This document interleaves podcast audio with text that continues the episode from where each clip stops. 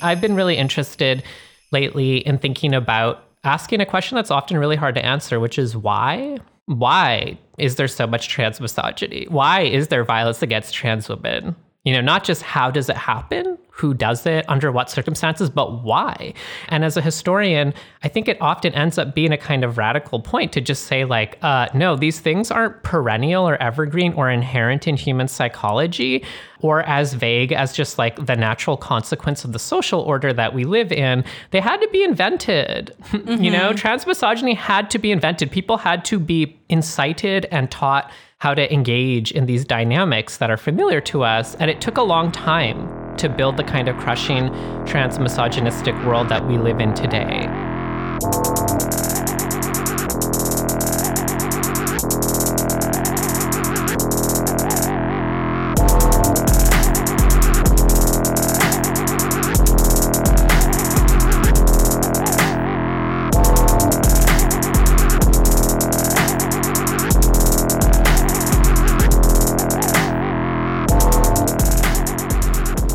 Welcome to the Death Panel. To support the show, become a patron at patreon.com slash deathpanelpod. We couldn't do this show without your support, and as a thank you, you'll get a second weekly episode of the show and access to the entire back catalog of bonus episodes. And if you'd like to help us out a little bit more, share the show with your friends, post about your favorite episodes, pick up copies of Health Communism and A Short History of Trans Misogyny at your local bookstore, or request them at your local library, and follow us at deathpanel underscore. So, as usual, I'm Beatrice Adler Bolton, and today I am here with my co host, Jules Gill Peterson. Hello. I'm sure you can hear that I have the most gigantic, goofiest smile on my face right now. Same. And I'm so excited to be here with you today, Jules, because today we get to celebrate the release of your new book. And this is the place to do it. I've been so looking forward to this. This feels like the the real debut. Yeah. Yeah. yeah the like the punk launch. debutante ball. I love it. Yes. So today we're going to be celebrating and talking about a short history of trans misogyny out now from Verso Books. And like we did with the release of Health Communism, you know, we just thought today we would take the time and take a whole episode, just the two of us, to just talk about the book, sort of what the central arguments are, and just sort of set up for folks ways to enter the text and ways that, mm. you know, hmm. you hope that people are going to be able to use this and build on it too.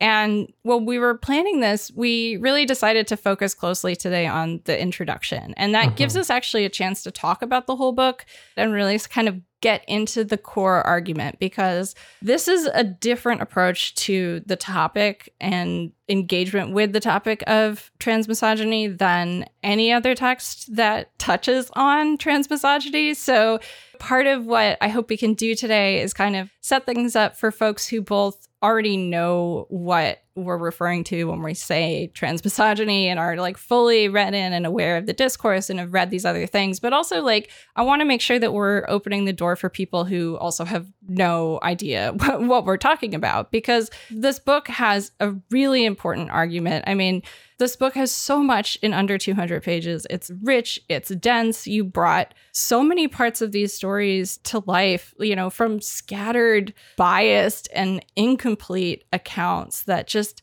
you breathe this like critical materiality into. Um, the analysis is so sharp, which, you know, from Jules, I, I would expect nothing less. And like, I think it's honestly one of your most sophisticated engagements with the theory of the state and state power. And it's also incredibly accessible and fun and really just beautifully written. So it's something that I hope everyone takes a moment to read. Again, it's under 200 pages. You have no excuses. Um, and it's full of really fun stories. I mean, I, the book is a product of, of two contrary things for me. Not contrary as in they don't go together, but just two somewhat different streams. And one was me really trying to get to the bottom of where trans misogyny and, and violence against trans women came from historically, and that led me to somewhere I wasn't expecting, which is the history of the state.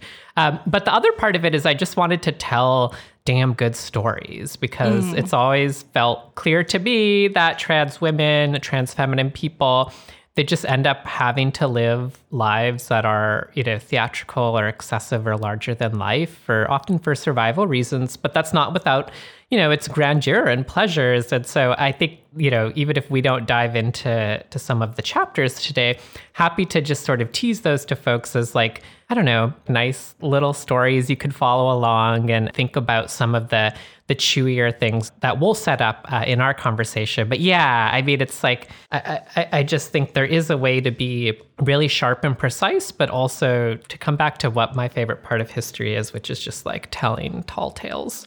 Mm, Except that they're absolutely. true. they are.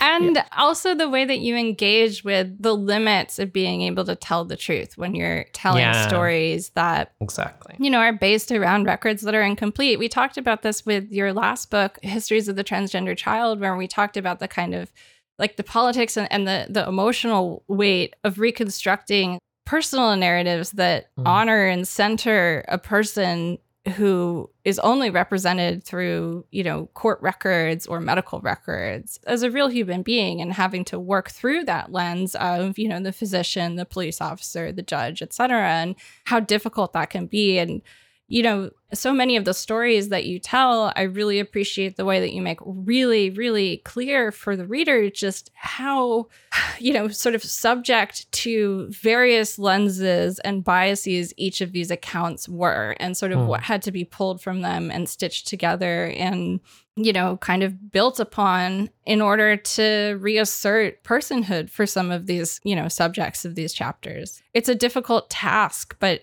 the way that you've told a lot of these stories is so beautiful. And and I think the thing that's wonderful is like if you spend a lot of time with some of the argument in the introduction and you really think about it the way that the stories play out just allow you to sit with those concepts that you set up in the introduction and really kind of see again material receipts proof hmm. right? Um, you prove your argument definitely. And it just gives you a chance to kind of sit with each of the kind of frames that you propose in the beginning and allow them to really steep, so to speak. And then, like, oh, the conclusion, Jules, the end. I mean, you write a coda, sweetheart, like no one else, and the the book's just fantastic. So, well, it just occurs to me, maybe you know, as we start to dive in, then head first, like one of the one of the reasons why I had to play so intensely with both having overwhelming receipts, having evidence, being able to prove claims, but also being really sharp and mindful of the limitations of truth as a project, capital T kind of truth, mm-hmm. right? The way that that's a political or the product of a political struggle is because one of the forms of trans misogyny that this book is tracking is just the very basic claim that trans women are not real. And right, mm-hmm. that could mean that they are not really women right? That they are actually deceptive or misleading, that trans femininity is subterfuge, that it's a way of covering up something that it is not.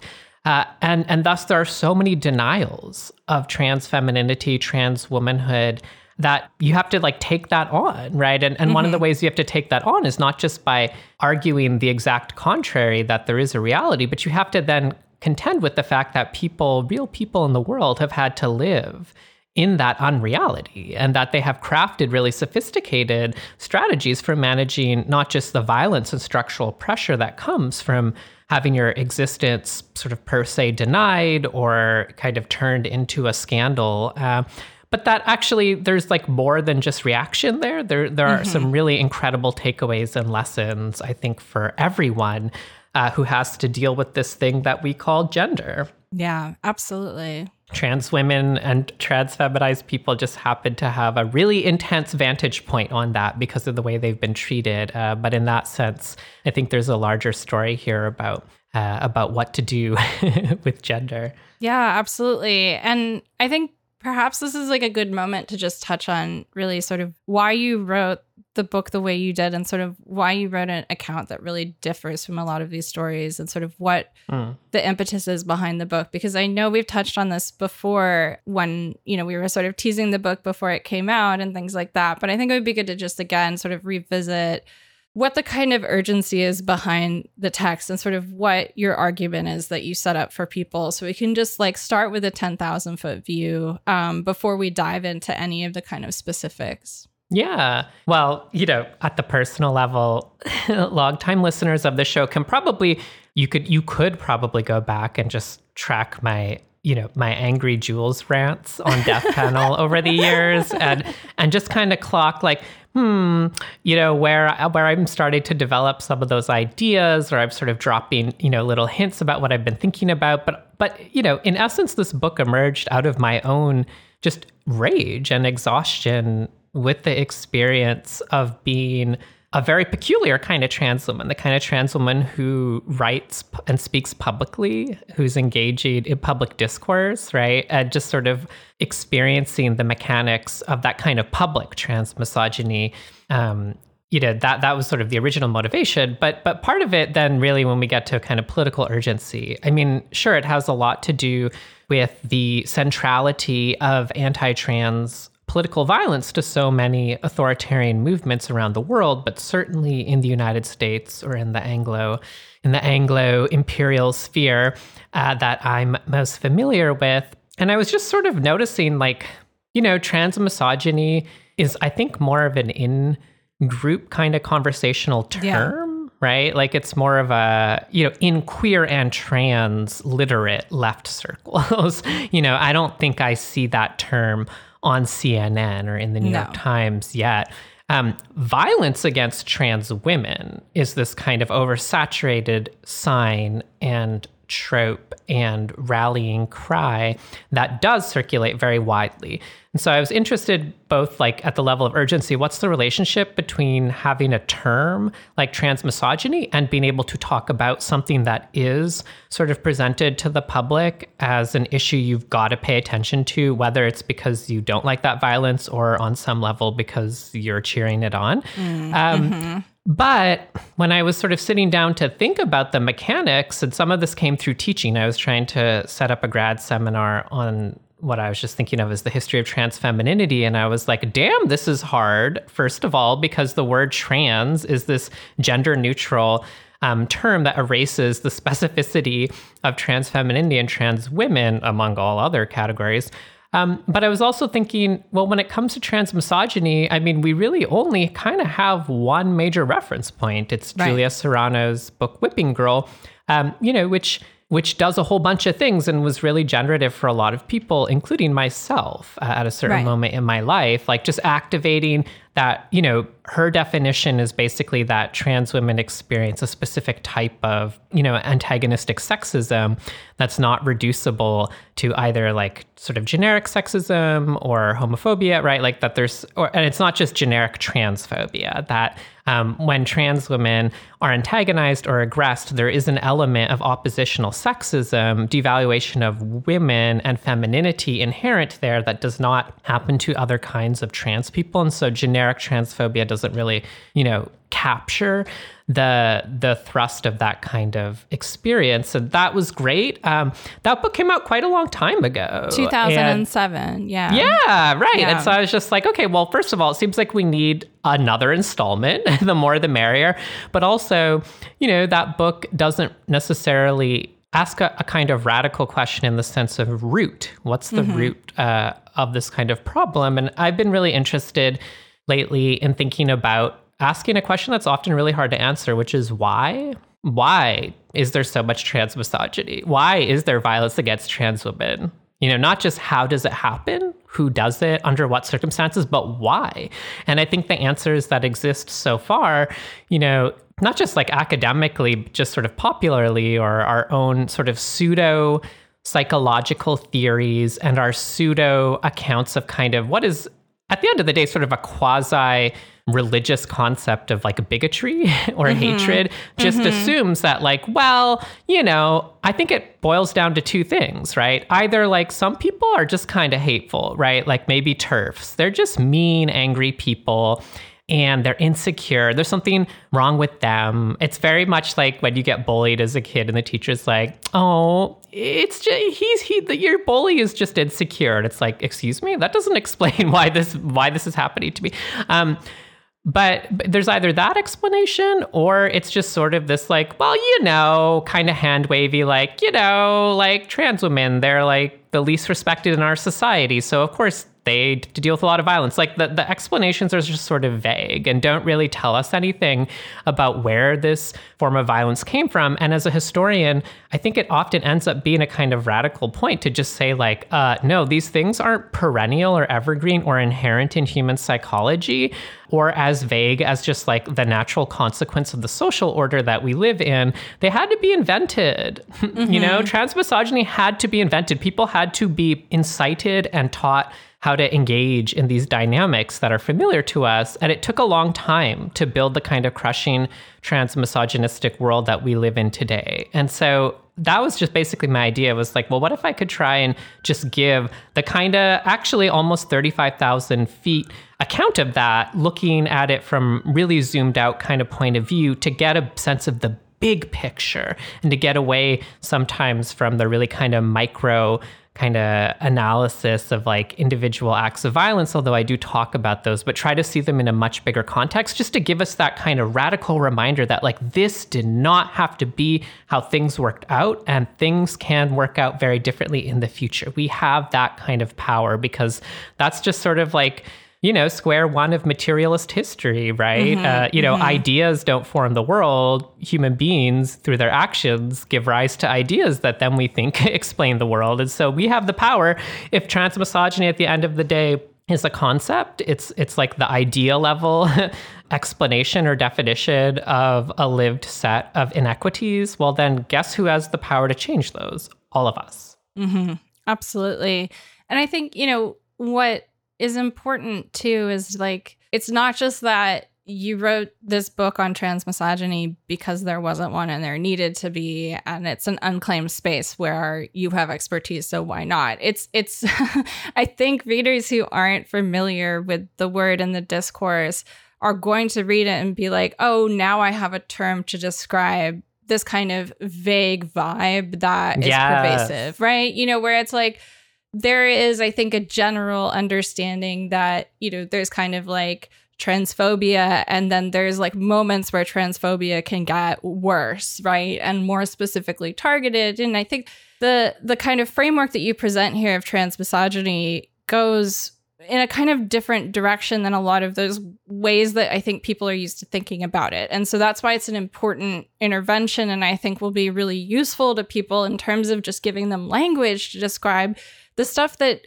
you know goes beyond the personal and the interpersonal that goes beyond the individual the kinds of sort of structural phenomenon that we're talking about all the time on the show whether it's even just the kind of naturalization of transmisogyny as an inherent um, part of sociality of human life that that yes. you know trans women just inspire this by merely existing right like that the existence will always be tied to the hatred in i mean that's a very eugenic concept right it's mm. it's like straight up you know not really uh, saying it's heritable right but but saying that these beliefs are inherently biological which hmm.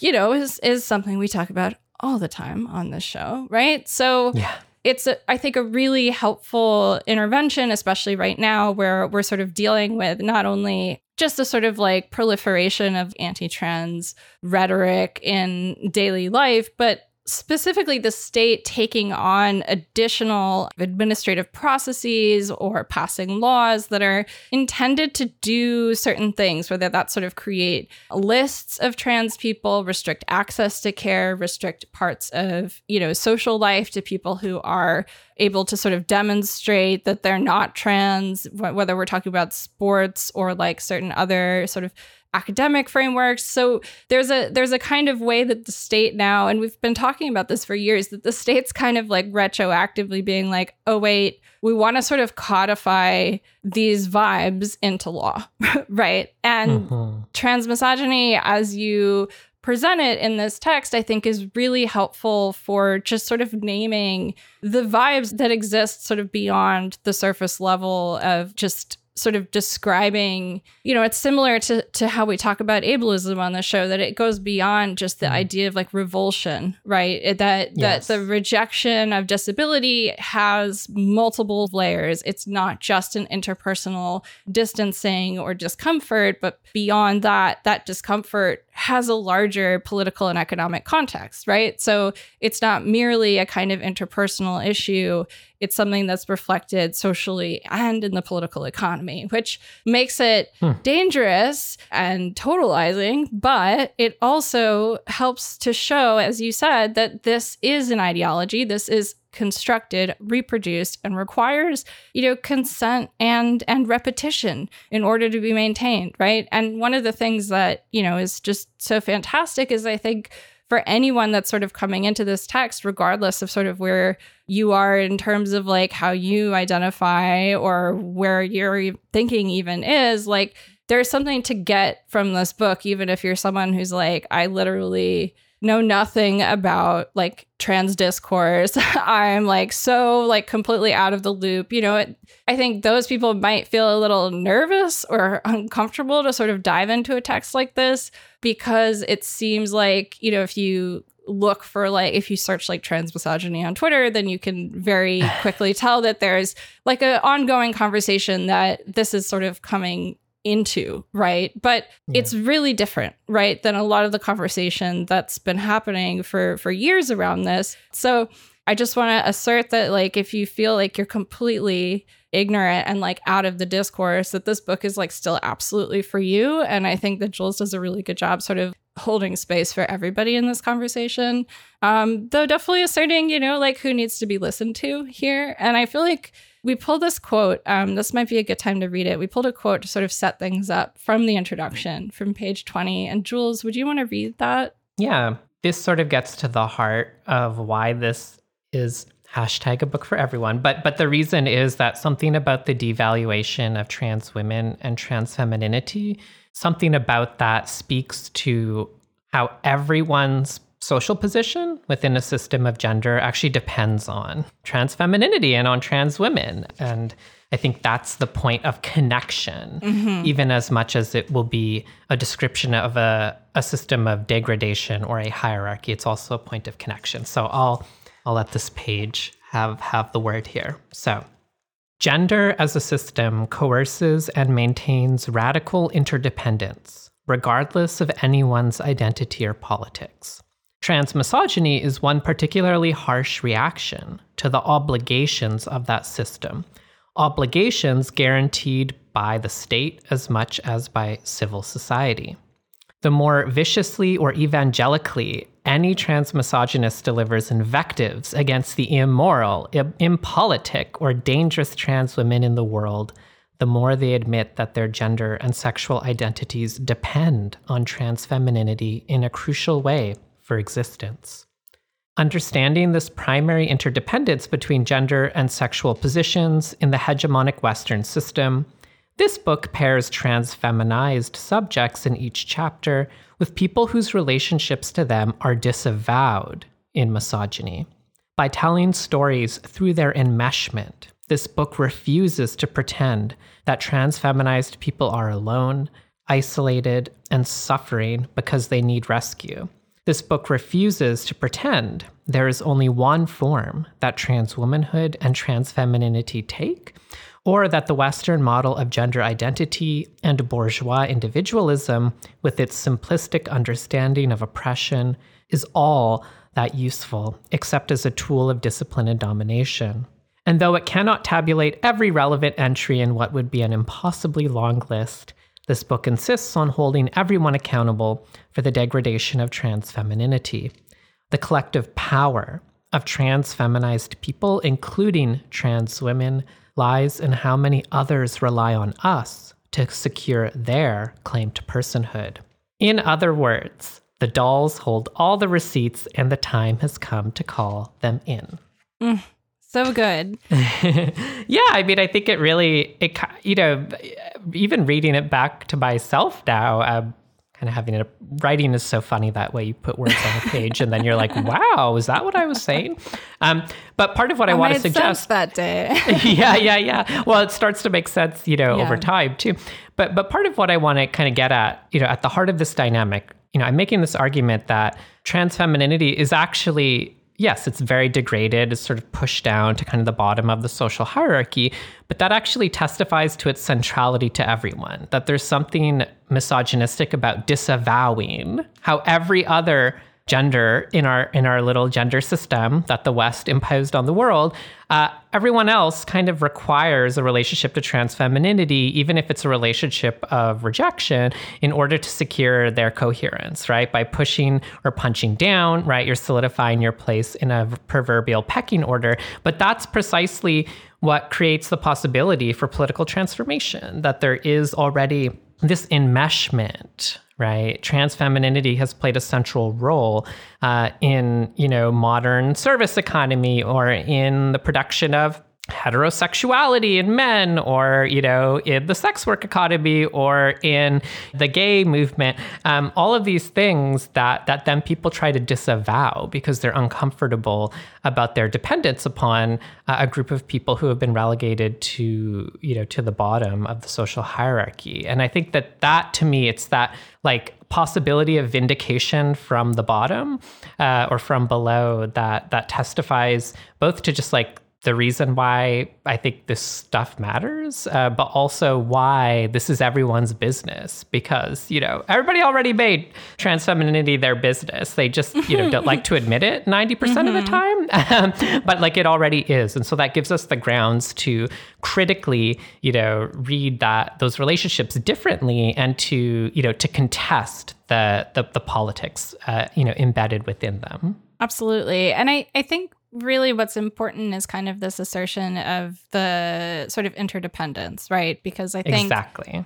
You know, you you're you're positioning this in terms of class, in terms of solidarity, in terms of sort of also recognizing the very real ways that as you've said, sort of everyone's experience in relation to gender is relational to everyone else, everyone else's, right? Which seems like an obvious thing to say that our lives relate to each other's lives and ourselves relate to each other's selves, you know, but it's important because I think so much of the kind of well this is something that we've we've talked about for a long time you know together and on the show and off the show. Like there there are a lot of parallels here to like the way that Artie and I talk about disability as not something that's necessarily like a, a, fate that awaits us all, but something that we're already enmeshed with, you know, in our lives, regardless of whether we're disabled or not, right? That, you know, there isn't a kind of separate part of society where subaltern people are sitting over on their little island, like not in the milieu with, with everyone else, right? And so,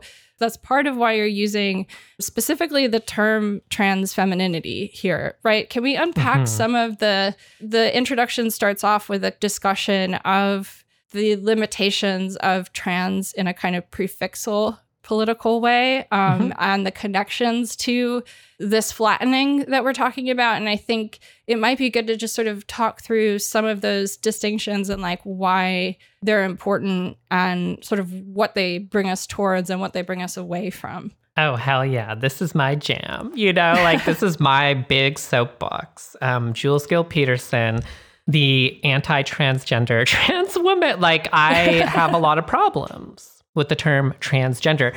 And just to say, one of them actually is historical. Um, mm-hmm.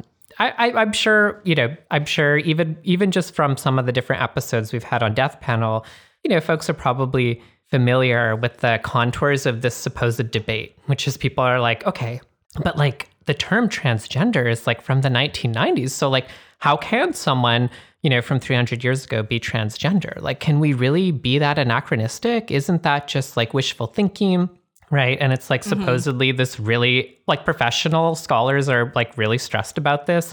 And I'm like, no, that's not the problem at all. Like all you have to do is historicize. And but what by that, what I mean is like the problem is not that the categories of knowledge and life experience that we have today didn't exist in the past. The point is that there's change over time. And so you could actually just like historicize them. You can track their change over time and understand how, say, like a 1990s word like transgender starts replacing and revising uh, a whole host or panoply of other terms and categories that existed prior to it. And there's actually a historical relationship a living relationship that we are inheriting rather than us sort of being here with our words, having to look backwards in time and, and try and sort of be, oh, I don't know, like little ascetics about it and not get things wrong. Like that's not really the problem we face. But one of the problems of the word transgender, as I alluded to earlier, is that it's supposed to be radically gender inclusive, right? It's an umbrella. It's supposed, mm-hmm. you know, all these people who prior to the introduction of the term as it was used in the 90s did not see themselves as having convergent interests, right? And I mean interests in that old-fashioned sense of class, like what are your material interests, right? Mm-hmm, and how do mm-hmm, they mm-hmm. how do they relate to other classes in society? Well, there are whole groups of people for example, trans men and trans women who prior to the late 80s, early 90s, they didn't really hang out for the most part. Their interests were often not convergent or even within you know i'm talking about the united states here even within you know trans women like middle class uh, transvestites who you know rarely transitioned full time and were a little warier of medicine versus like working class people who were really you know suffered a lot of economic ruin and, and criminalization for their choice to transition like all of these things that were internally very very complex all of a sudden are supposed to be grouped under this one umbrella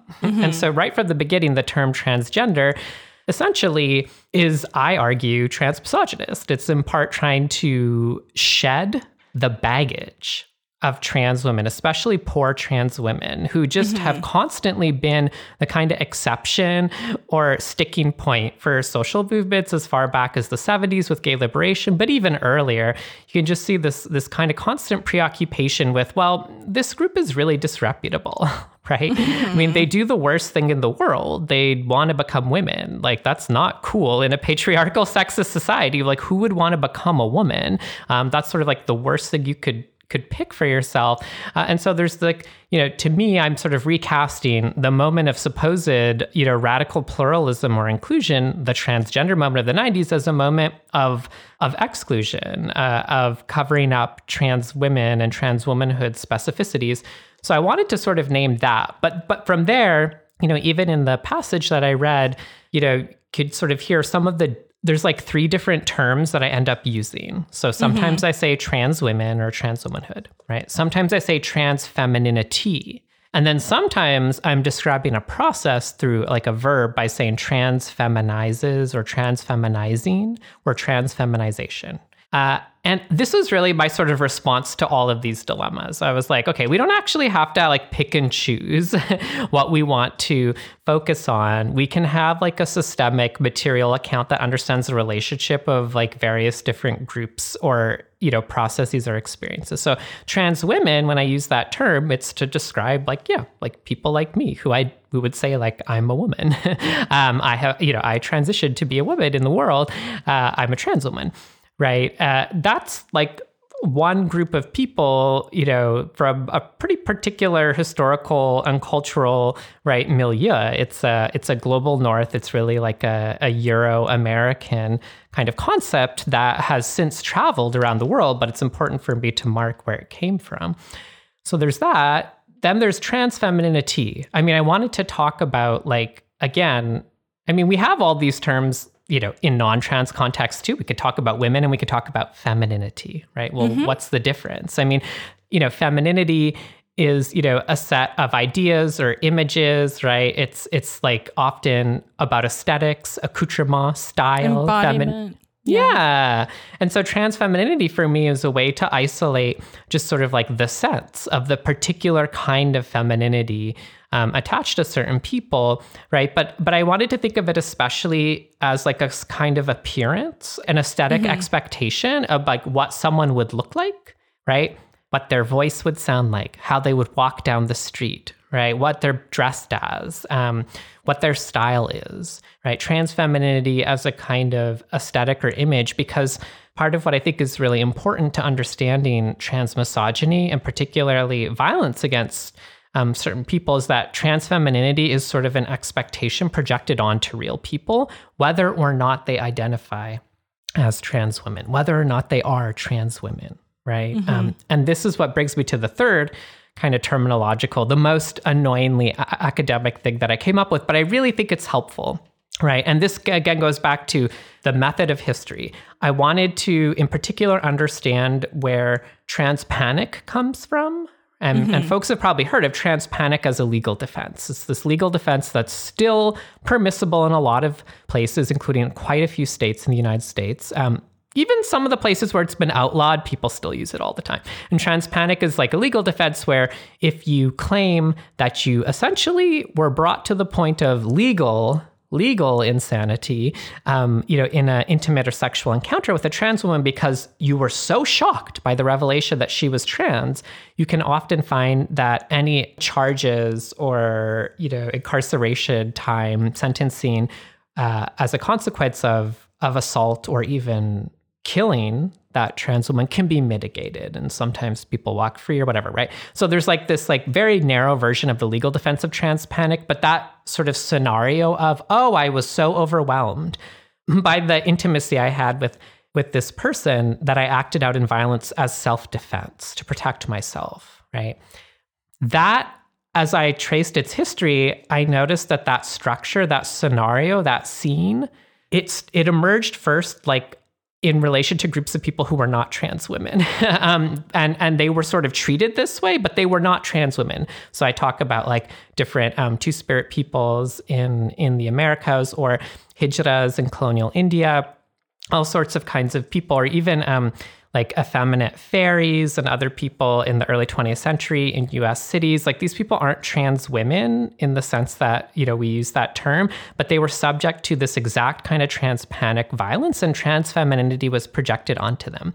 By which I mean that their their femininity, the ascribed femininity, was also sexualized as male and threatening because it was sexualized as male, a totally impermissible combination of maleness and femininity. That's what's been projected onto these people and then justifies violence against them. And I was like, okay, well, if this form of, of violence like appeared in the world first you know, without being attached to like literal trans women, well, then we have to be able to talk about that, right? Trans misogyny can affect people who don't identify as trans women, particularly if they aren't from the global north where we're talking about 150 years ago. And so I came up with this kind of process term, trans feminization, to talk about a process by which basically trans femininity is projected onto a person or a population of people in order to construe them as this particular kind of you know, threat that comes from conjoining supposedly maleness and supposedly femininity that then invites reprisal from whomever. Uh, and, and so I really thought it was important for us to be able to make those distinctions. Like sometimes all three will line up, right? If they're, you know, if a trans woman experiences intimate partner violence, right, like she's a trans woman, right? She actually, you know, does embody trans femininity, although it might have been projected onto her in a different way that she, you know, would understand it by the person who enacted the violence and she was trans feminized by that violence. Great. But there are times where all of those things don't line up. Um, and I think it's important for us to be able to talk about that because that's also where this form of violence emerged historically. For me, it emerged first not from like straight men going out on dates um, with people and acting out. It emerged first from colonial government, trans feminizing entire populations of people in order to cement political power and often to target them for suppression or eradication. And entire, entire groups of people were trans feminized and in, interestingly, some of them over time have had to contend with pressure to basically become more and more like Western trans women. So, part of what I want to understand you know, all of this is a long way of saying it seems like trans misogyny historically runs slightly ahead of modern trans womanhood. That is to say, like the kind of trans womanhood that people, you know, especially the global north, kind of um, have access to today like that that sort of particular way of life emerged in the wake of trans panic and trans feminizing violence uh, but that's like really important to know. It doesn't mean trans women have only existed for a certain amount of time. It just means like i said earlier the ways of life uh, over time are being sorted more and more and more narrowly. And today, like there's supposed to be only one category for it trans womanhood or transgender, right? Um, one umbrella category. Well, that's part of a process through which like thousands of other ways of life, uh, you know, found themselves under pressure. But in any case, like the, the main point here is that this particular kind of trans panic violence emerged first uh, in the 19th century as colonial governments were targeting populations of people who weren't trans women uh, through a peculiar you know, kind of pattern uh, of feminized, sexualized violence that then turned into the kind of uh, er example of an individual man um, lashing out at an individual trans woman, say on the street or, you know, after a sex work transaction or in a long term relationship. Yeah. And honestly, chapter one is like a can't miss. And this is the global trans panic chapter. And you open with this example of the kind of like colonial bureaucratic campaign to eradicate the Hijras. You know, when the sort of colonial government in northern India designates this group based on like basically just one judge kind of running with his imagination based on a couple sketchy accounts from like tourists essentially. Um mm-hmm. you know they kind of run with like the the british colonial apparatus runs with this interpretation. Um and it becomes a law that is described explicitly um, by the colonial regime as intended to eradicate one single population. And you talk about this not being successful um, in terms of exterminating actually. You know like there, there's quotes in here like oh you know the goal is to like reduce the numbers gradually you know? So the thing that i think is is really important though is you talk about like even though technically this move from the colonial government that again is sort of like taking a group of people applying this kind of social and political and economic process of trans feminization to that group of people and using that as a pretext to basically claim that there's a secret king and they're like running the country underground and that it's an imperative to you know the colonial project to essentially like police exterminate and undermine this population it's not successful in the long term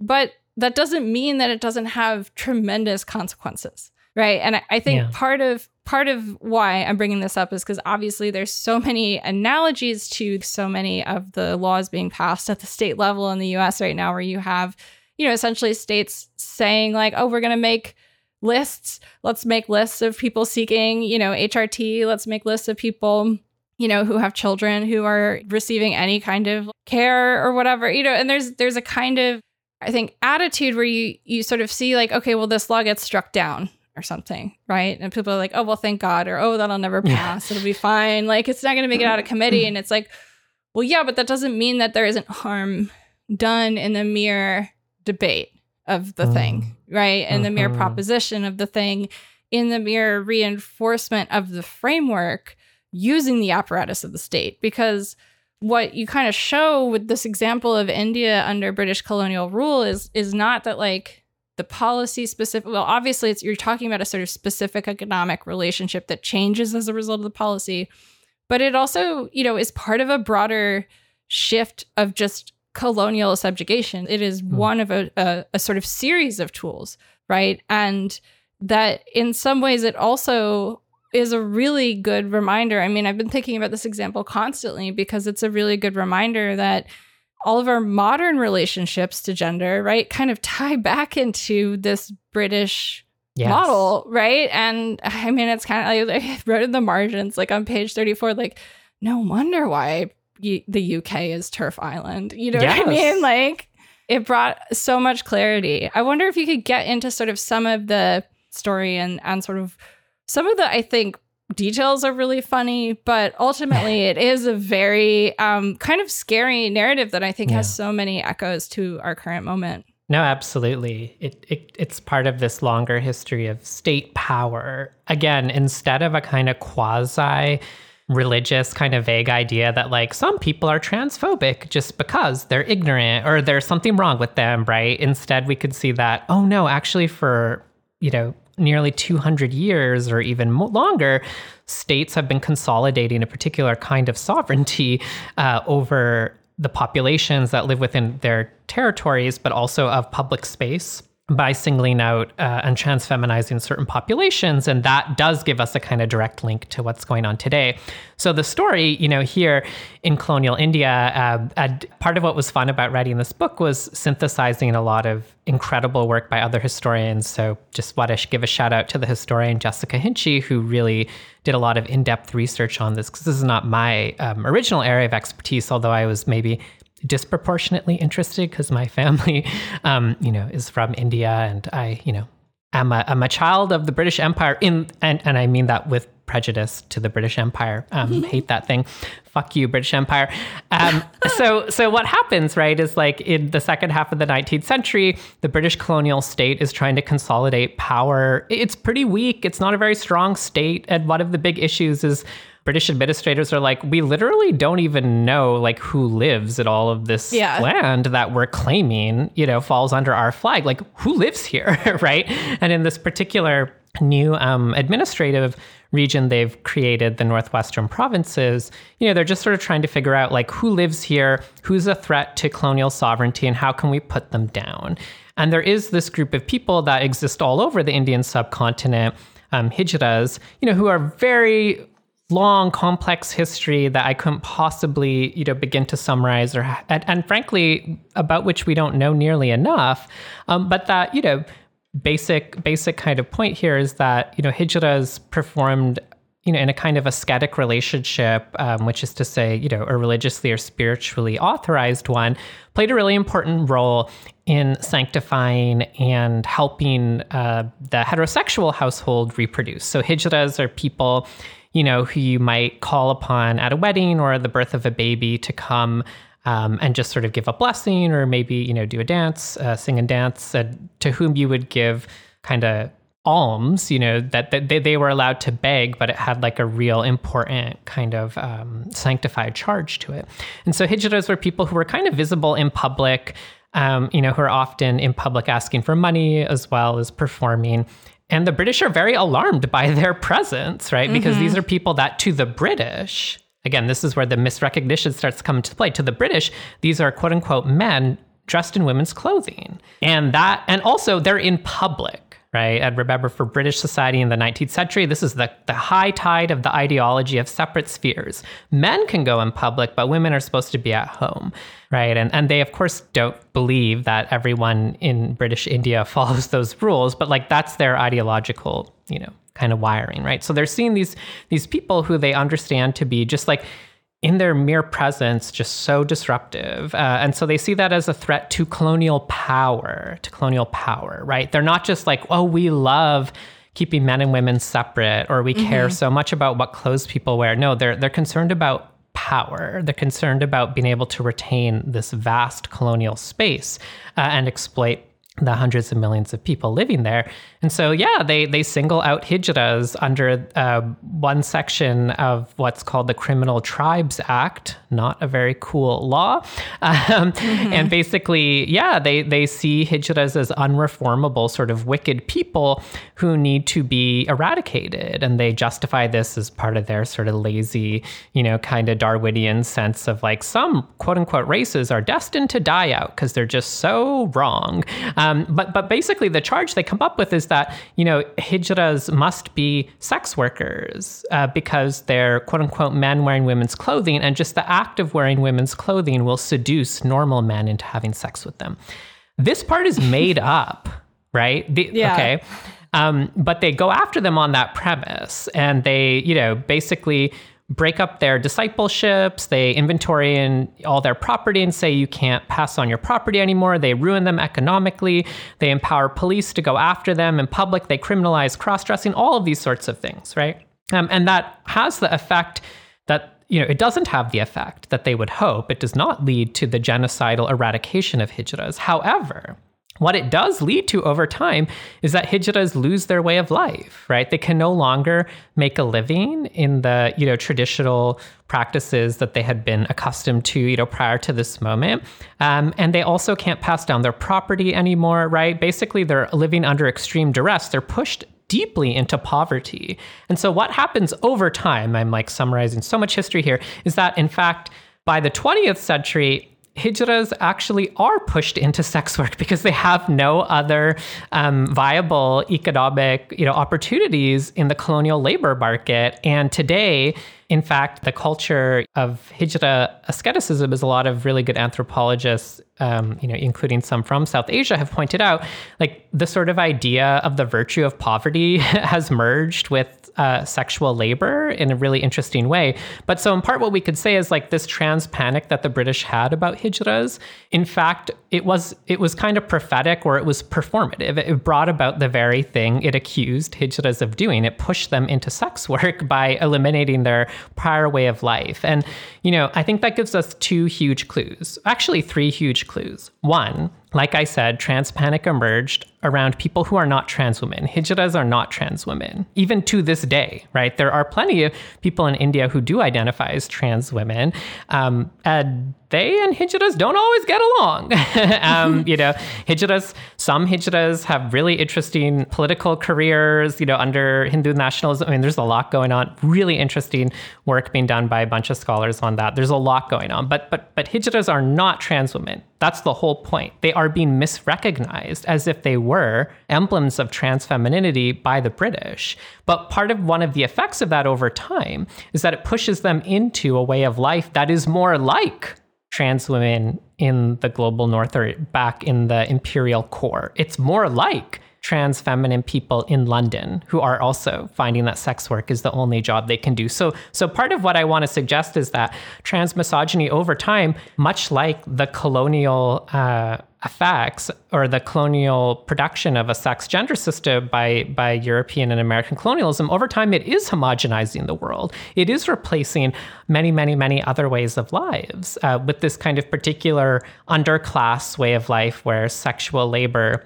is often the only thing left when you're so thoroughly criminalized and cast at the bottom of the social hierarchy as disposable or even killable and, you know, the final sort of maybe data point to think about is one of the things I started to notice that made me think the trans panic was global because, you know, you could listen to this and be like, okay, well, that happened in, you know, British India, but like, how do you know that's part of this bigger history?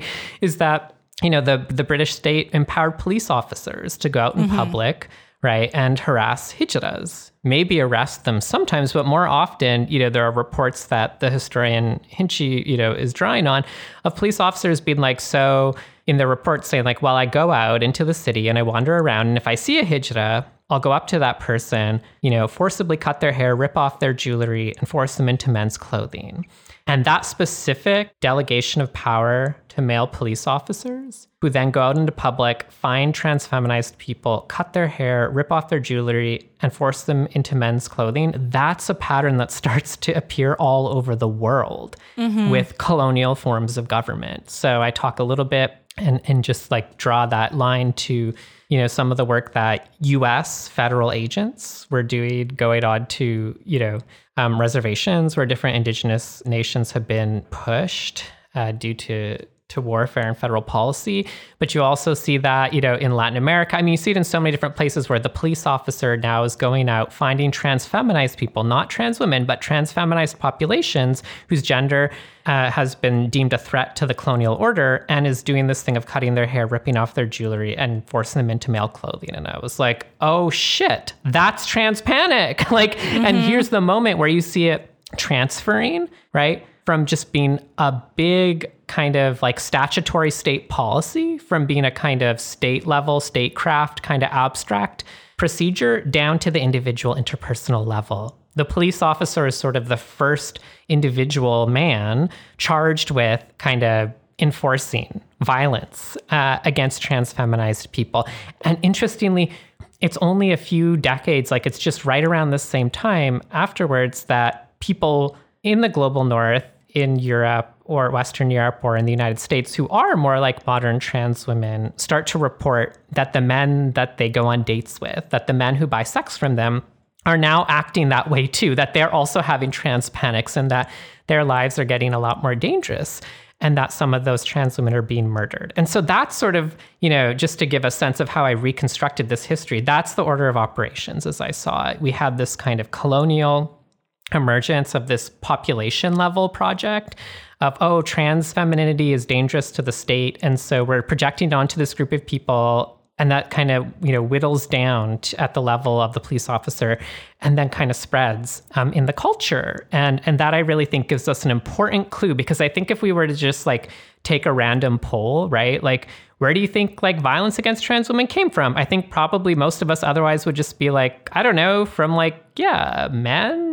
right, who buy sex or date, you know, trans women, right? Like probably trans panic just like shows up at a certain point but i think it's really important to be able to say no it had this like prior phase it also did not go away the state continues mm-hmm. as you were just saying mm-hmm. b to exercise this role and that gives us a different way of understanding right anti-trans legislation today in part what mm-hmm. it one thing we might say it's doing is it's extending the treatment that used to be reserved mostly for poor trans women and trans feminized people right mostly for people who did sex work who were criminalized and who you know had a horrible time interacting interacting with the, the welfare state and the administrative state, it's extending those powers to all other trans people who used to not get caught up in that very often. And that's a terrible right. thing. Um, but it really gives us like a much more sharp picture of what's happening right now. Yes. Uh, and I think it's like important to be able, and like you said, it really gives us one clue as to why England is just the most trans misogynistic damn place because the British Empire really cut its teeth on making people into men and women. I mean, mm-hmm. so did other empires, but like, you know, the British really, really, really went in hard on that. And they really, yeah. really had quite a displeasure um, for trans femininity and for sex work. I mean, one of the things that you know historians of, of, of the British Empire talk about is how in the 19th century you know, the British are, are kind of self conscious about the sheer violence of their empire. They're always trying to come up with alibis for why they do what they do, right? And, and one of their alibis, no joke, they said this with a straight face, was like, well, we have to colonize the world because we're going to bring about the end of the sex trade. Like they really thought they were going to end sex work by subjugating, you know, most of the world's population to their to their uh, power. So, you know, thanks thanks for that one too, British Empire. Well, I mean, the the timing is eerie, right? Like the yeah. the, cam- the campaign, the official policy to reduce the numbers, like, is adopted in 1865, mm-hmm. and like that's I mean, 1865 is the law of heredity. This is Mendel discovering heredity. Yeah. And 1869, you have Sir Francis Galton's hereditary genius. You know, what mm-hmm. what is going on in the imperial core in the heart of the British Empire in, the, in this moment in the late 1860s is the explosion of the ideas that form the foundation of eugenics, right? And mm-hmm. then through the 1870s, 1880s, you know, eugenics becomes not just a philosophy of rich um, pseudo intellectual dilettantes like Sir Francis Galton, but becomes a ideology and a, a sort of pseudoscientific theory that the general public adopts that is broadly popular. This is like high level pop culture.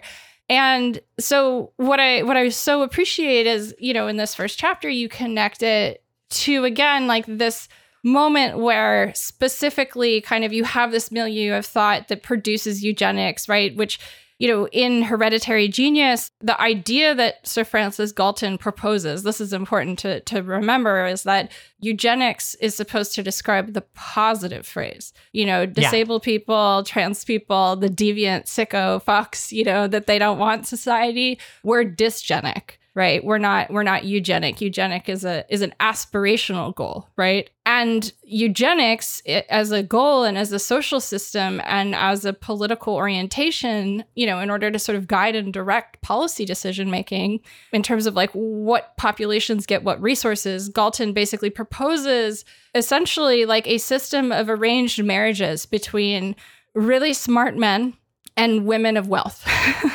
Um, mm-hmm. um, and the idea was to kind of breed Britain to a smarter, more gifted race.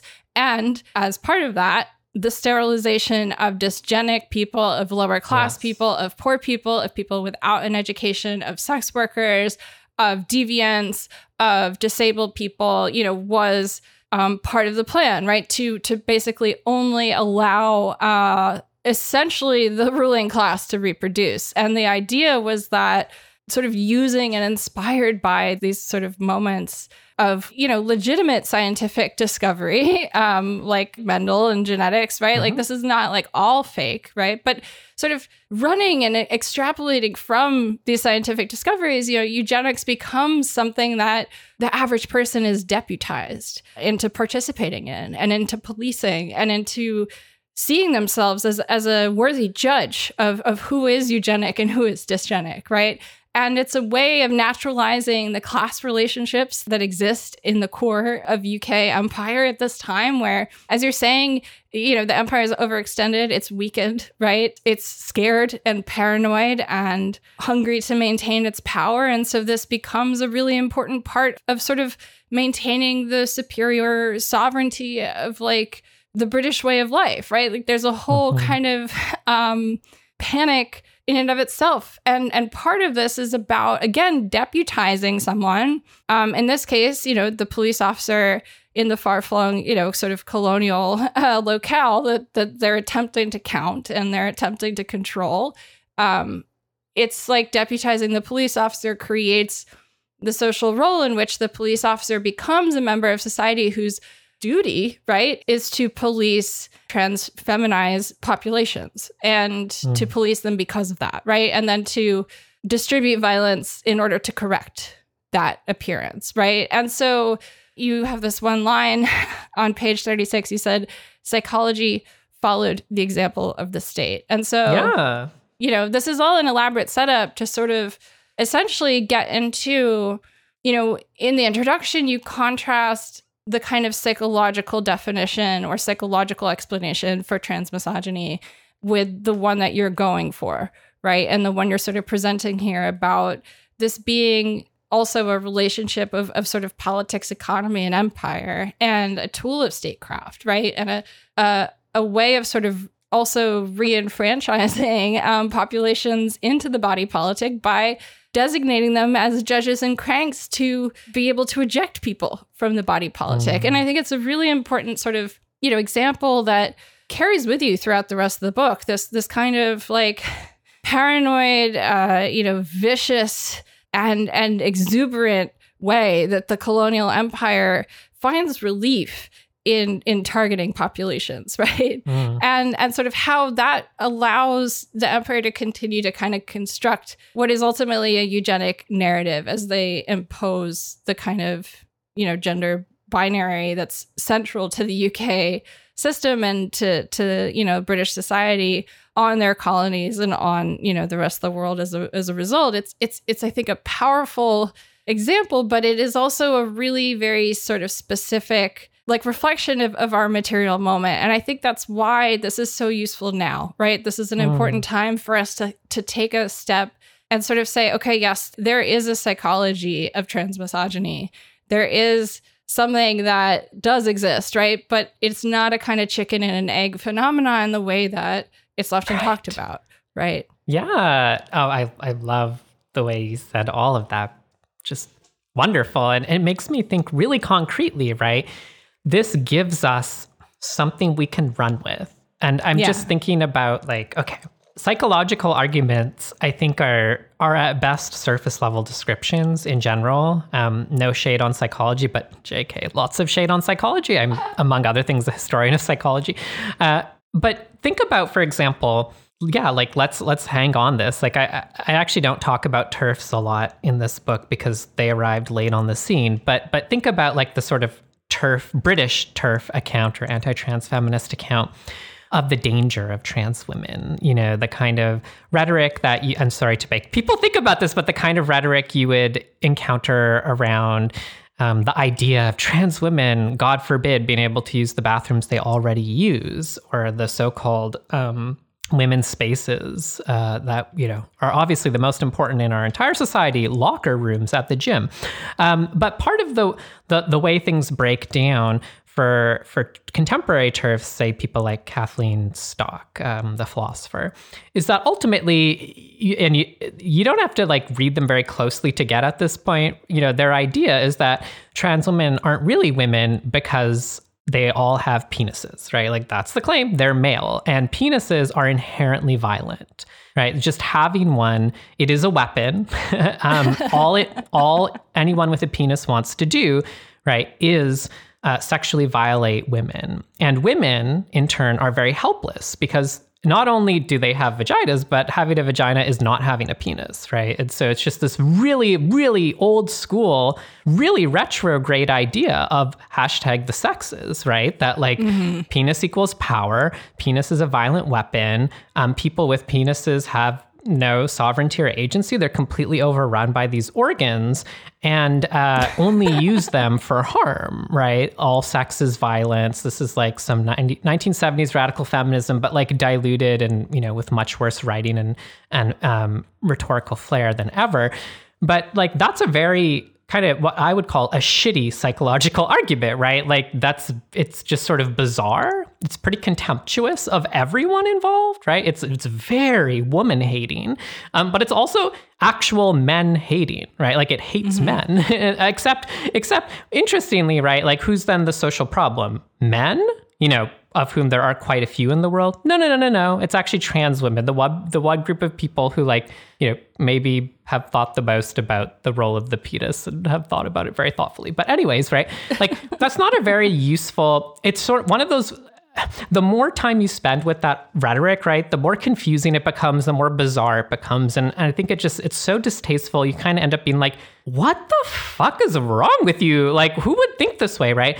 But, but if we connect it back to what you were just talking about. And if we say trans femininity, trans women have been rendered dysgenic over time, there is this legacy and residue of this 19th century project there that actually like the woman with with the penis is like the failure of biological, you know, supposed sex binary, right? Or um, you know, mutually exclusive male and female categories that like this is a failure, uh, a biological failure that has to be eliminated from the population, right? That's mm-hmm. that's the sort of charge in the 19th century. Then trans femininity continues to bear the residue and legacy of that history. And that could help us explain without having to like become pseudo Freudians why trans women are so intensely targeted and why there's such incredible fascination and angst around the idea that subwomen, you know, might have a penis, right? Like that it's so extreme um, that it can arouse such incredible responses and can justify such extreme violence. It's because it bears this 200 year history, right? And so I think part of what's helpful there is it gets us away from being like, what is going on in Kathleen Stock's head or unconscious that's making her act out this way. I just like First of all, we don't know that. And second of all, I actually don't think that's where the vitriol emerges from. It, it's much easier to explain if we see someone, you know, who was awarded the Order of the British Empire Prize, right, as inheriting this kind of civilizational mission, I mean that with prejudice, of the British Empire and is actually riffing. And she doesn't have to know she's riffing, right, because this is actually inherited culturally, right, that there is this kind of dysgenic significance attached to trans femininity as an exceptional problem to be put down, that continues to be a kind of call to arms. And I think that that gives us such a much sharper and more nuanced and honestly less bizarre understanding of what's going on today and why these um, TERFs are just so riled up and so successful in appealing directly to the UK state uh, because you know a certain group of liberal white feminists have a really tight relationship with the with the UK state that they've developed over decades. It's a you know it's a diff- very different kind of state than than the way the state operates in the U.S. And so it's like, yeah, they're, they're, the, all the grounds were set up and built over two centuries. And I just think that then this gives us a different sense of like, how do you solve this problem, right? It's not by diagnosing Kathleen Stock as you know having a perverted consciousness, and it's also not like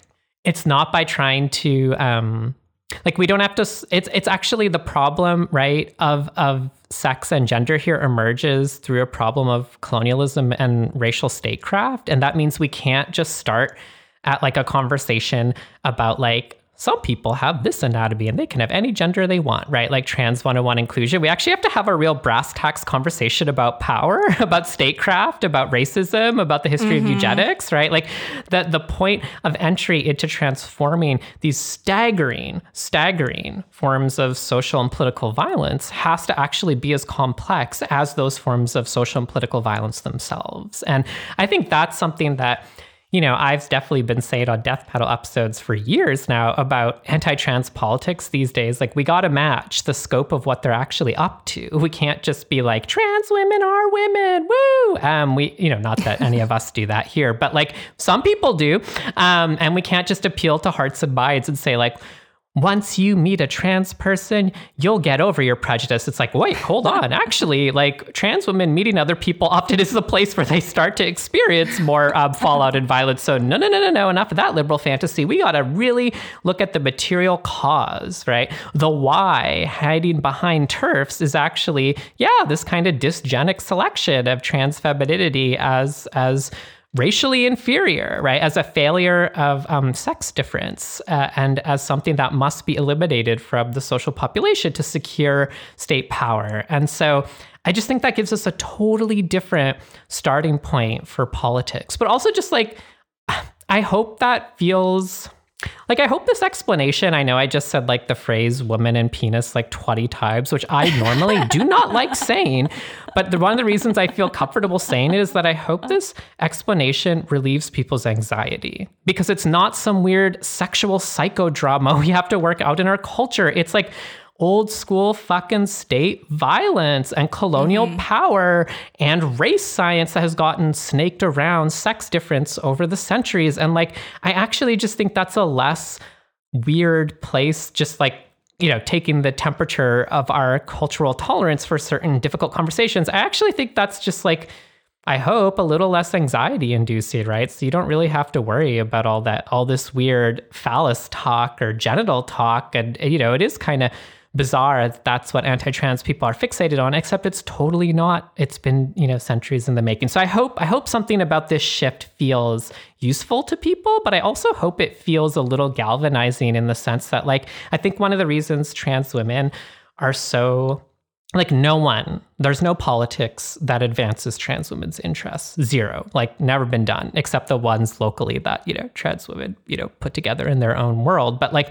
there's no major political movement that's ever advanced the interests of trans women. And i think one of the reasons why the prohibition is so powerful is that people actually do feel all of the weight of this history as angst and queasiness.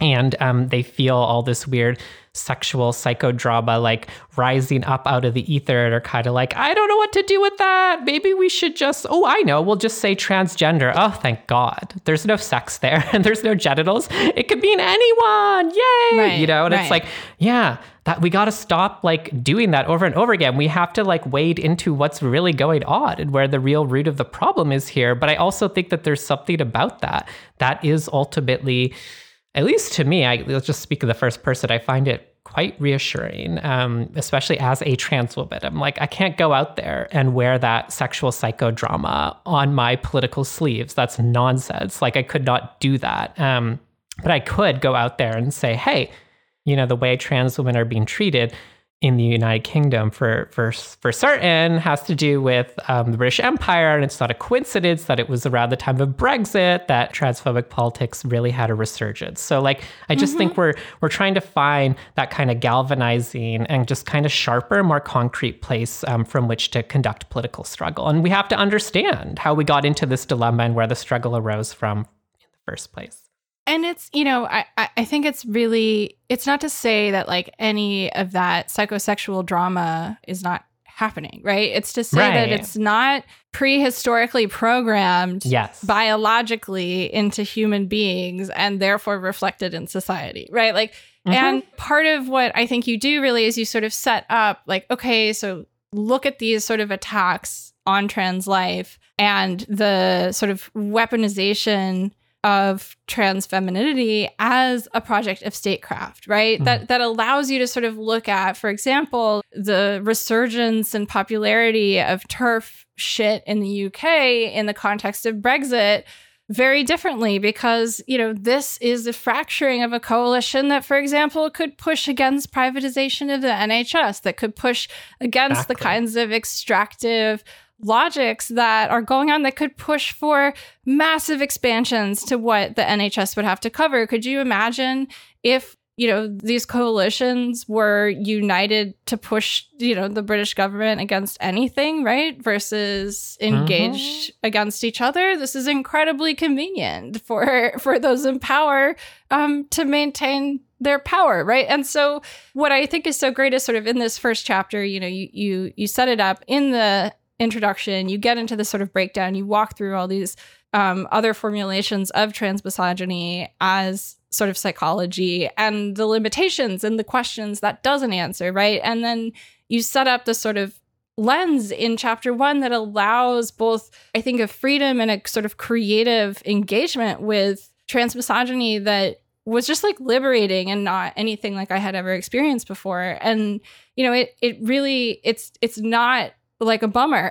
you know, it's not a bummer. yeah. It's it is liberating and it does feel um this this book I think feels like well, it reminds me of this thing that that Tim Faust said about his book Health Justice Now, um, which is a text that's very dear to me. Mm. And he said, you know, all I hope is that this is a crack in the shield, right? Like I'm yeah trying to pierce the shield, and like I hope that other people are gonna, you know, do that with me and make this hole wider, right? And and so I think this book, A Short History of Transmisogyny, in a mere 200 pages, breaks open an entire line of inquiry, of resistance, of recontextualizing the self and your own relationship to gender and your own relationship to the state and your own relationship to identity or whatever.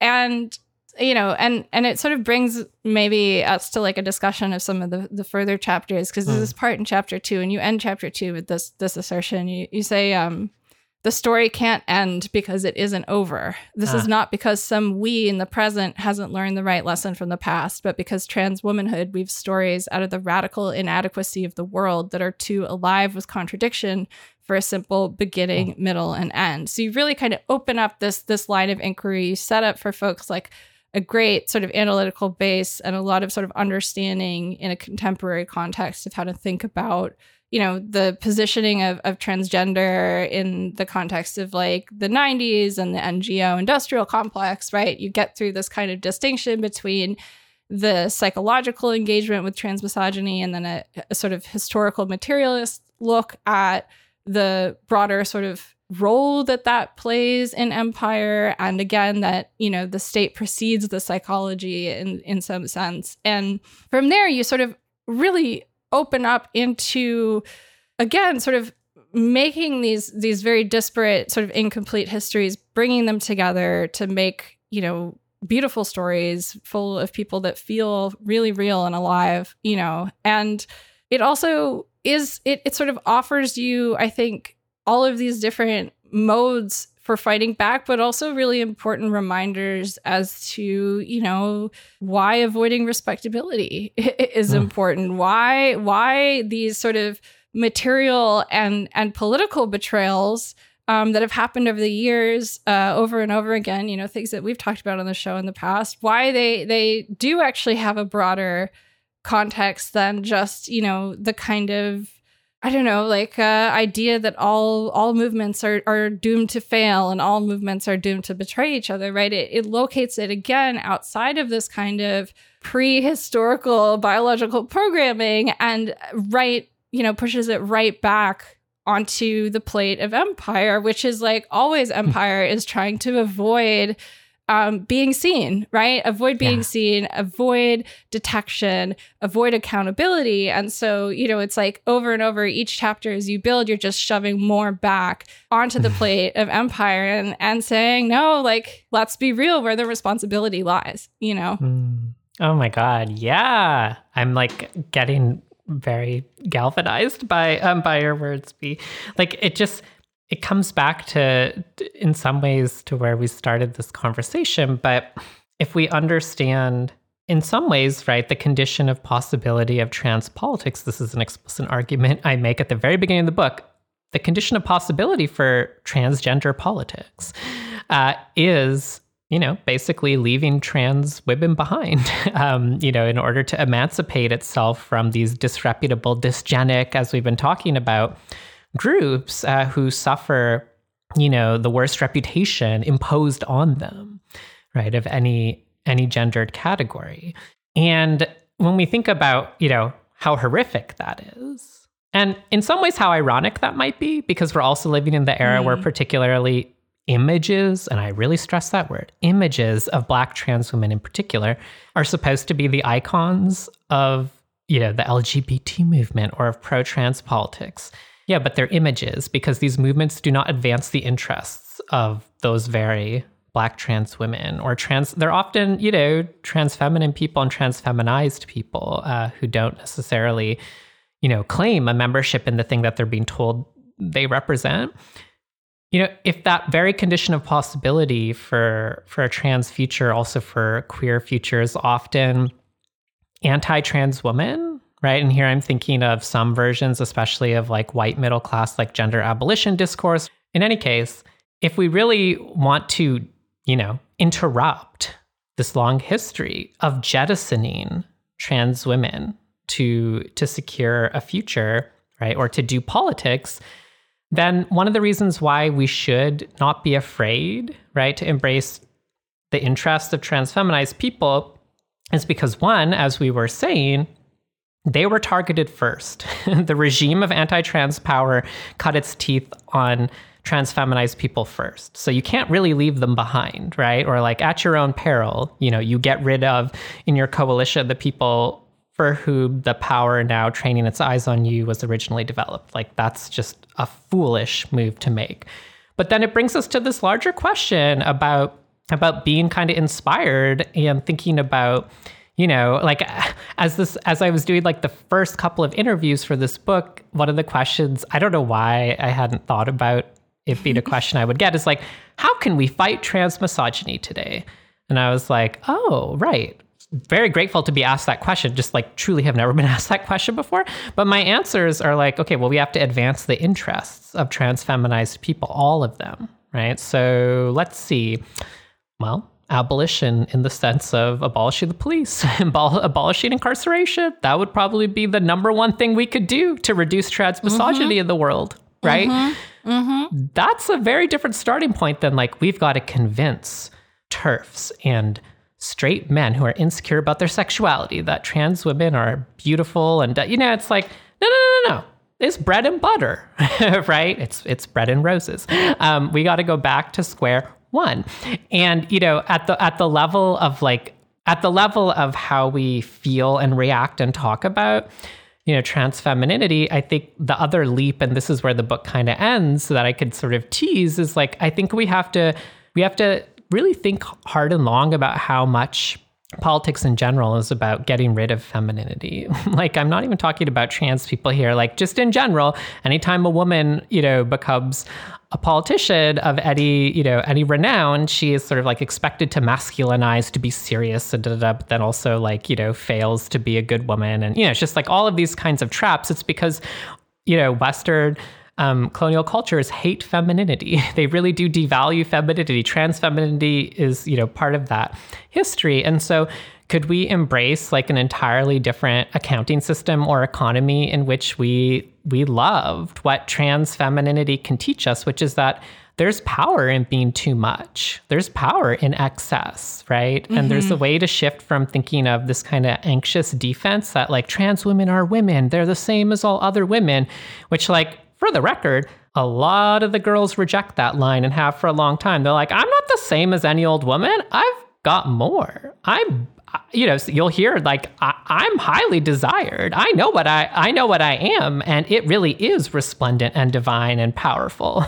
Um, and there is kind of a promise there about like breaking out of the scarcity mindset of capitalism and thinking about what abundance would look like. And that has to start with material abundance but i think that material abundance is what like you know trans feminized people have always needed. And so like if we have a politics that that produces abundance for everyone giving up these moral frameworks we have for deciding who deserves you know what resources or as we always talk about on this show like what who who really gets to have health care and how much and you know who gets to have housing and how much? If we if we can break out of that mindset and enact transformational change that really serves the interests of trans feminized people then i think we're also being treated to a kind of leap of creative invention where we could move towards more what I take inspiration from in the conclusion of the book from some travesti, uh, mm. you know, cultural producers and movements in different parts of Latin America. The idea, you know, of mujerísima, of being the most woman,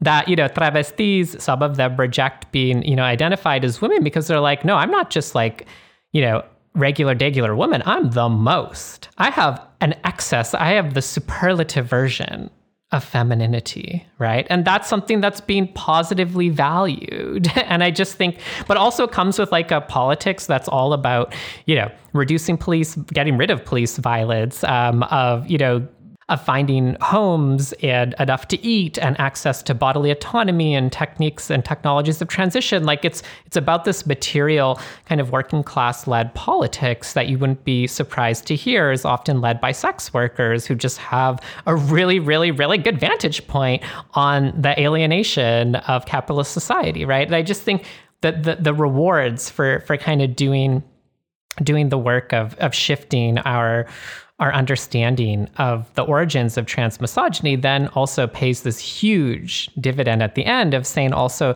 we don't only have to be inspired by you know people struggling today for example in latin america but actually can be inspired by trans feminized people you know throughout this entire history. And i just think that there's something for me that has felt really really important uh, there. I, I just don't like the common form of politicking, particularly in the United States, which actually is this kind of Christian idea of utopia. And like, look, there's a lot of queer utopianism out there. I don't like it. I'm just an anti utopian person. And I mean the utopian thinking that's like the next world to come will be the good world, right? Our reward for all our suffering in this world is that one day there will be, you know, one day the kingdom will come down to earth and we will live uh, you know in heaven on earth. And like that heaven is sometimes represented as like queer and like freedom from the gender binary and like all these things about building another world but like a separate world that we don't have access to. Um, that's often sort of like the beating heart form of of politicking uh, in the united states. And i just i just don't like that. I think like the conditions for for the world um, that that a collective of people might desire, you know, emerge organically out of history and out of people's concrete lived experiences. It's not a it's not an ideal society that you dream up first and then try to implement. It emerges as the groundswell, you know, from the streets. And that's why the book sort of moves towards the street as the place where, you know, trans femininity is the queen, very literally. Yeah. And it's from those people um, you know, it's from our queens that we might find something, also it's just something worth getting our asses up and fighting for, right? I mean, maybe the last thing I'll say about that is like, I've just been reflecting a lot lately about how depressing trans politics is right now, like even just in the US. Okay, it's 2024. This is going to be a fucking shit show of a year. It already has been. like one mm-hmm. month down, no good news. I I don't even know where the bottom is. Like things could get really, really bad really, really fast this We're in year. free fall. Yeah. yeah. And it's like, okay, well, what do we even have worth fighting for in this moment? So far, it's all been defense, right? As we've talked about on the show, it's all been, hey, don't even get up and march, but just politely, you know, signal that you agree that WPATH is our salvation and that sober psychiatrists will, you know, protect us from um, right wing politicians. And like, first of all, that ain't working. But second of all, like, no wonder it hasn't like convinced, you know, the the kind of tired liberal middle of, of Americans to get off their asses and do something. Why would it? It's like totally flaccid, uninteresting, technocratic liberal bullshit. And so I just think like a kind of political movement that had learned how to positively value the fucking royal divinity of trans femininity, like that's a politics that people are going to get up and march for because it already has been in the past and already is in so many places in the world. Those those people are the leaders um, of of this kind of political project for a reason because they motivate people. They're irresistibly charismatic. They're powerfully persuasive. People desire them. People want to follow them into the streets, and I think there's something there to really learn from and to think about not only in opposing and transforming the world to rid it of trans misogyny. But as we've been talking about, if we really want to do that, we're talking about you know genuine world transformational politics, and that I think is going to require us having having something that that you know feels powerful and that we're passionate about. And i just think like one of the reasons that we're getting our asses handed to ourselves over and over again lately is that there's no passion in the thing that is supposedly the pro trans side of this political struggle. It's all boring it's all sober it's all expert driven and it all sucks. Um, it's all stuff we don't even really like. So i just think like what would be a better time than 2024 to shift to a politics um, that really advance the interests uh, of trans feminized people and of trans women. I just think we have nothing to lose and we have truly, truly everything to gain.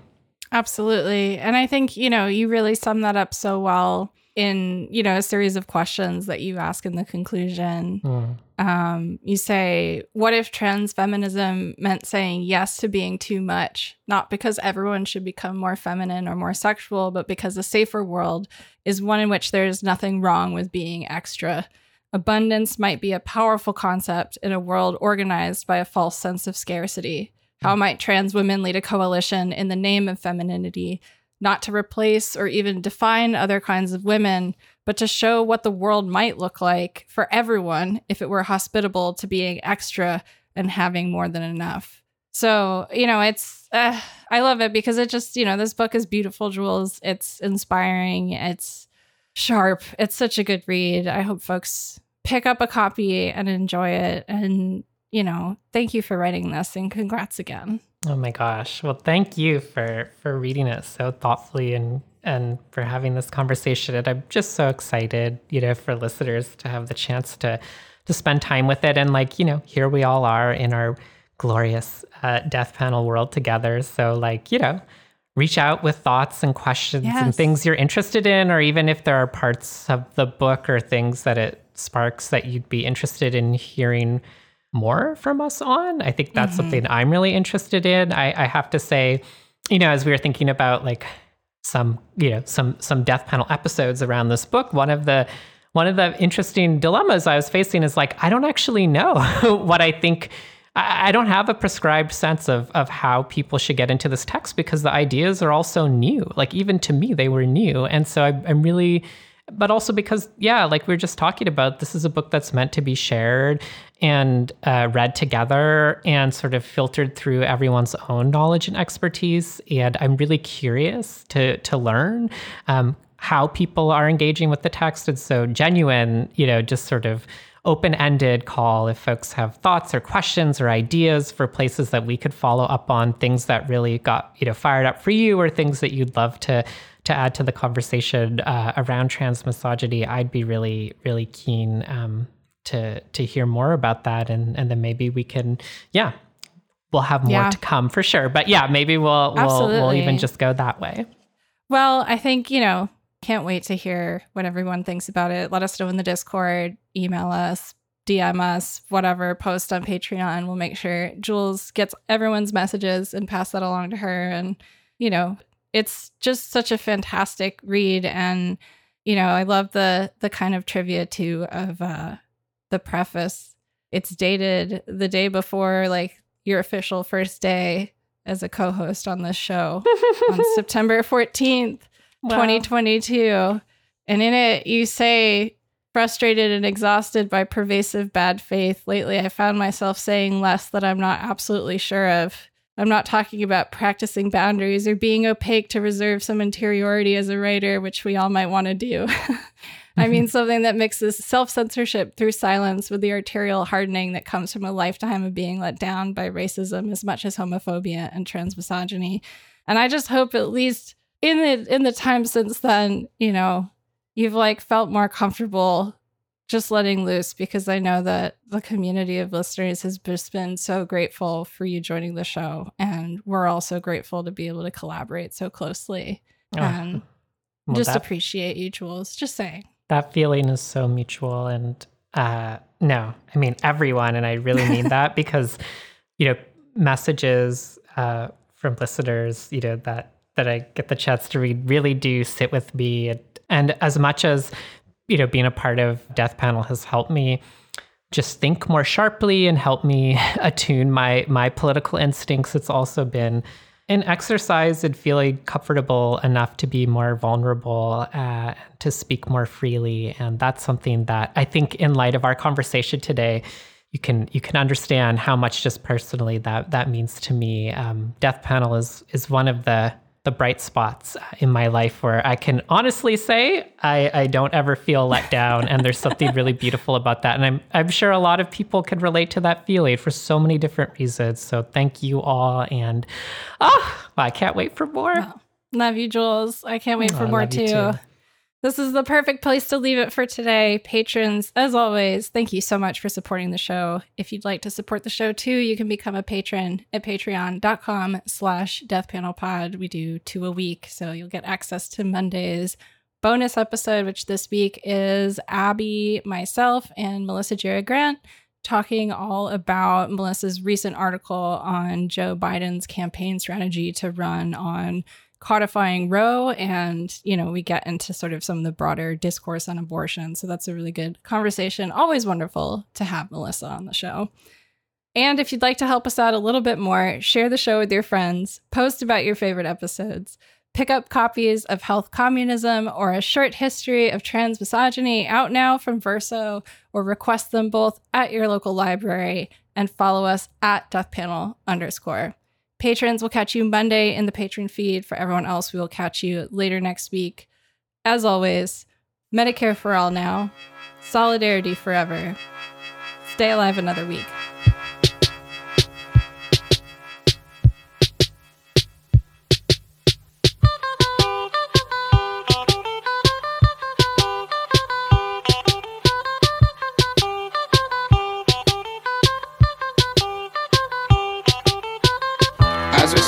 Station, hoping we can go out into the desert, the glaciers and the snow, on another planet, a million miles away. Something stirs in a spaceship, something here to stay.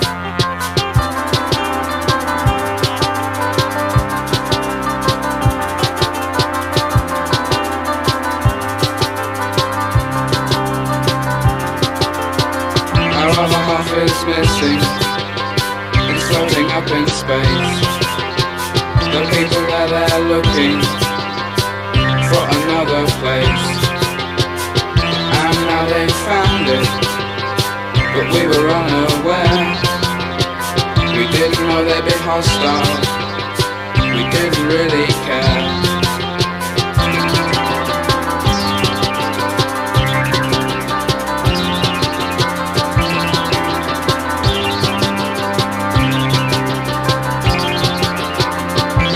got our weapons. Now they've got control.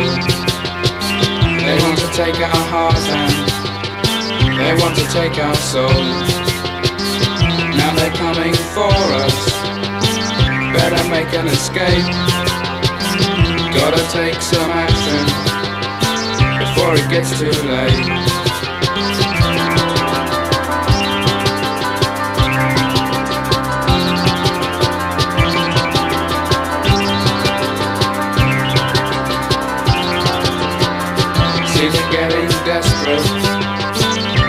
Logic fade. See them panic and whisper. See their edges frayed. And now their planet burns out into thin air. We knew we'd kill them anyway. We didn't really care.